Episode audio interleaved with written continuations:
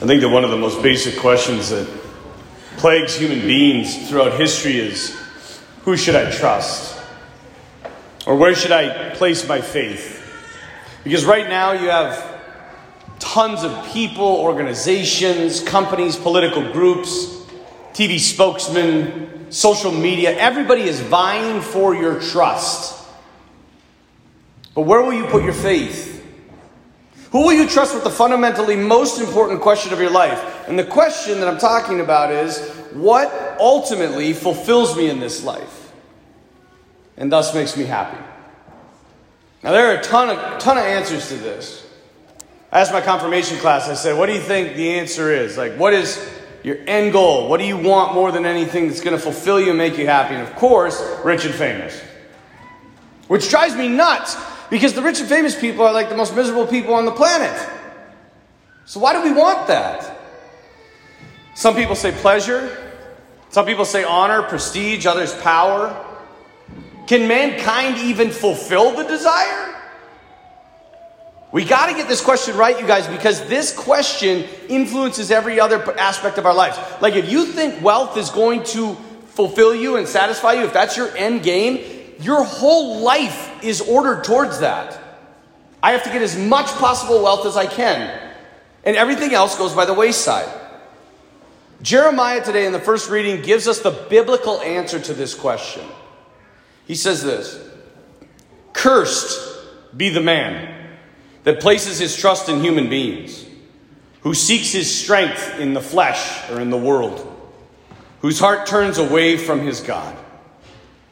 And conversely, he says, Blessed or happy is the one who trusts in the Lord, whose hope is in the Lord.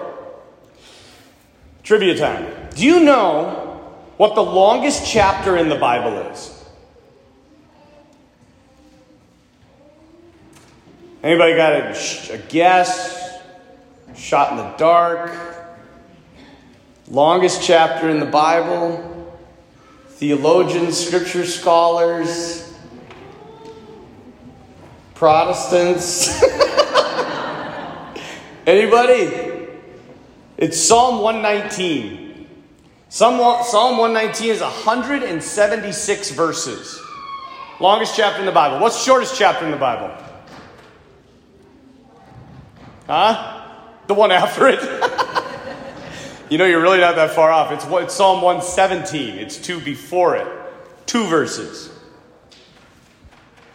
What is the center of the Bible? Based on chapters, verses, what is the very center heart of the Bible? Huh?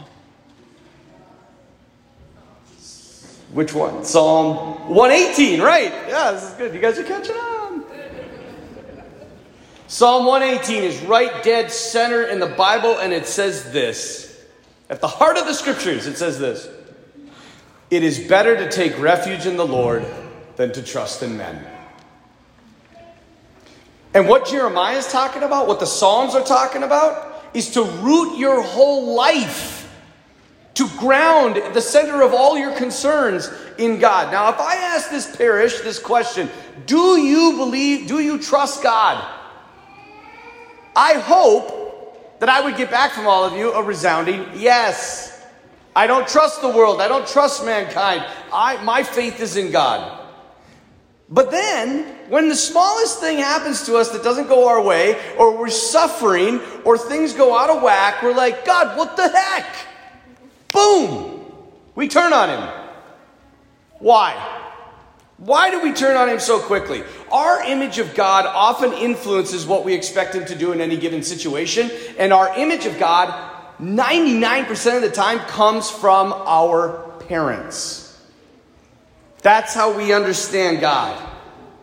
Now, we live right now in a society of helicopter parents. You ever heard of this term?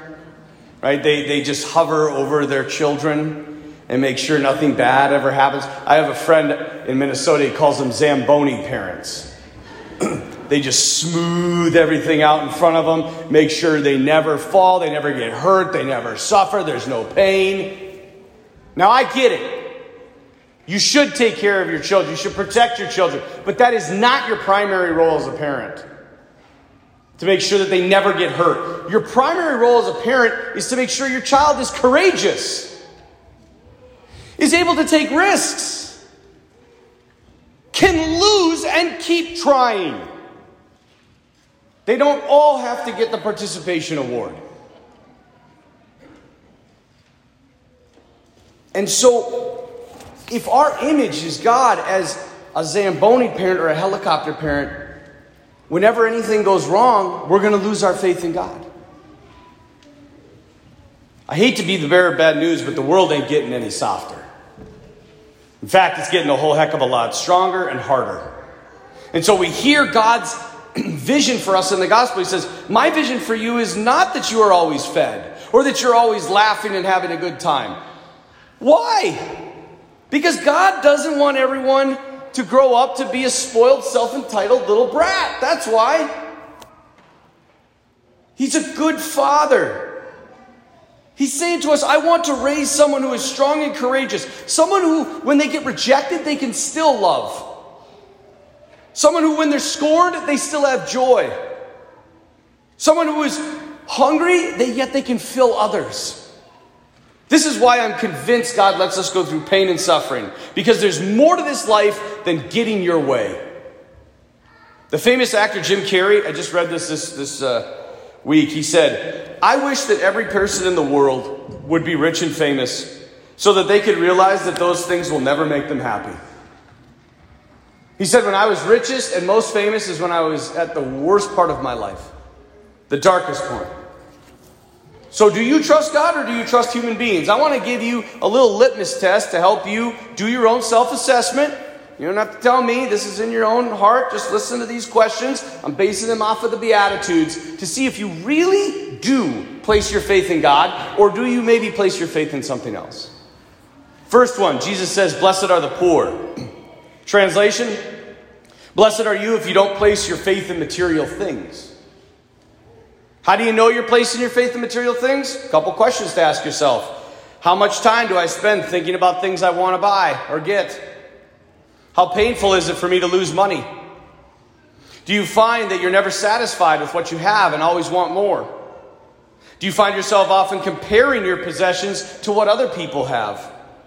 How much do you work? How much effort do you put into your work? And finally, do you tithe? Meaning, do you give 10% of your income, annual income, to charity? Maybe you're placing more faith in money and wealth than you think. Second one, blessed are you who are hungry, blessed are you who weep. Translation of what he's trying to say Blessed are you if you don't root your life in sensual pleasure. What are some signs of that? How much money in your life is given over to vacations, fine dining, pleasures, Food. How do you react when life becomes painful? Do you shrink away from doing things you know you should because you know it won't feel good? Or do you fast or practice any type of discipline in your life? Maybe you're placing more faith and trust in sensual pleasure than you thought. Finally, we hear, Blessed are you when people hate you and exclude you and insult you, all because of your faith in the Son of God. Translation Blessed are you if you don't put your faith in the approval of others. What are some signs? How concerned are you with what people think of you? How much does it bother you when you're not noticed for something you did? How much does it bother you when someone else gets more attention than you do? Maybe you're placing more faith and trust in the approval of others than you thought. Be careful because none of these things can satisfy us. And I think I'm on a roll. I know it's Super Bowl Sunday, and we're all cheering for the Rams, right? Because Matthew Stafford deserves a Super Bowl. And I'm on a roll. Past two weeks, I've talked about Tom Brady. So I'm going to do it again. Week three, Tom Brady. I think I told you this before, but there's a 60 minutes interview with him. And this is back when he had three Super Bowl rings. Now he has six. And he was on the star. He was the rising star. He was, you know, considered the most well-known person in sports at the time. His stats were off the charts. He had married a Victoria's Secret supermodel. He had houses around the world. He had private jets. He had a $60 million contract from the New England Patriots. And on this interview, he's looking at the interview, and the interviewer is like, Tom, you got everything, man.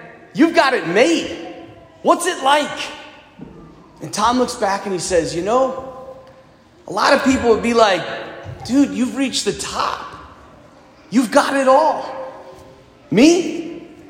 I look at all of it and I'm like, God, there's got to be more than this. And he looks at the interviewer and says, Well, what is it, Tom? And he says, I wish I knew. I wish I knew. And you know what the real sad part about that is, you guys? Tom Brady was raised a Catholic. He should know.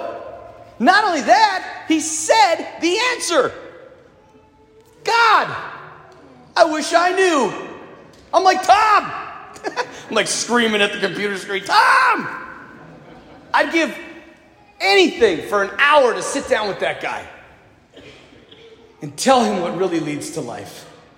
Because here's a man that has everything in the world can offer the American dream, and he's not happy. He's restless. So, after all these questions, all these examples, what's your answer? Who do you serve? We are coming into the most sacred time of the year. Only a few weeks until Lent comes. It's right around the corner. And my encouragement for you is to pray through those questions that I asked you. And so I put them at the entrances of the church on a little sheet of paper. You just pick one up and take it with you after Mass. Take some time and read through those and say, what is it that is blocking me from really trusting God? And then take that thing and 40 days, 40 days you work on that. So at the end, when we celebrate God's victory over sin and death at the great feast of Easter, you will truly be able to say, My faith is in God alone.